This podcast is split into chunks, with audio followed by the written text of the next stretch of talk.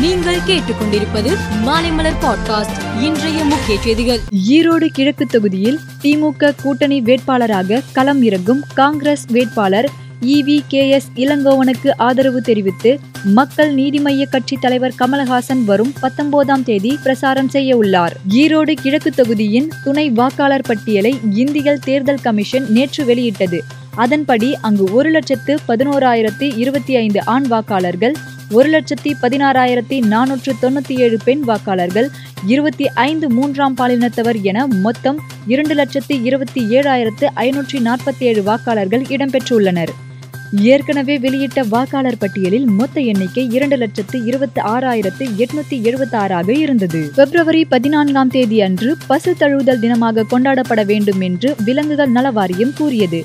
விலங்குகள் நல வாரியத்தின் இந்த முடிவுடன் தொழிலதிபர் கௌதம் அதானி விவகாரத்தை ஒப்பிட்டு உத்தவ் தாக்கரே சிவசேனா விமர்சித்துள்ளார். மோடி அதானி பற்றி பாராளுமன்றத்தில் பேசவில்லை. ஆனால் அவர்களின் அரசு பசுமாடு பற்றி பேசுகிறது. அதானி பங்குச்சந்தையின் பெரிய எருது. ஆனால் மோடிக்கு அவர் புனிதமான பசு.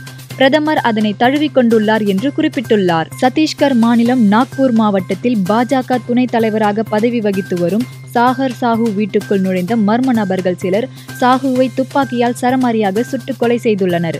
இந்த சம்பவம் குறித்து போலீசார் விசாரணை நடத்தி வருகின்றனர். துருக்கி சிரியாவில் ஏற்பட்ட நிலநடுக்கத்தில் சிக்கி இதுவரை இருபத்தி நான்காயிரம் பேர் உயிரிழந்துள்ளனர். மொத்தம் ஐம்பதாயிரத்திற்கும் அதிகமானோர் படுகாயமடைந்துள்ளனர். கட்டிட இடிபாடுகளுக்குள் மேலும் பலர் சிக்கியுள்ளனர். அவர்களை மீட்கும் பணி நடைபெற்று வரும் நிலையில் பலி எண்ணிக்கை மேலும் அதிகரிக்கக்கூடும் என அஞ்சப்படுகிறது. அமெரிக்க முன்னாள் அதிபர் டிரம்ப் தனது பதிவுகள் மூலம் வன்முறையை தூண்டியதாக கூறி ஃபேஸ்புக் ட்விட்டர் இன்ஸ்டாகிராம் ஆகிய சமூக வலைதள நிறுவனங்கள் அவரது கணக்கை முடக்கின.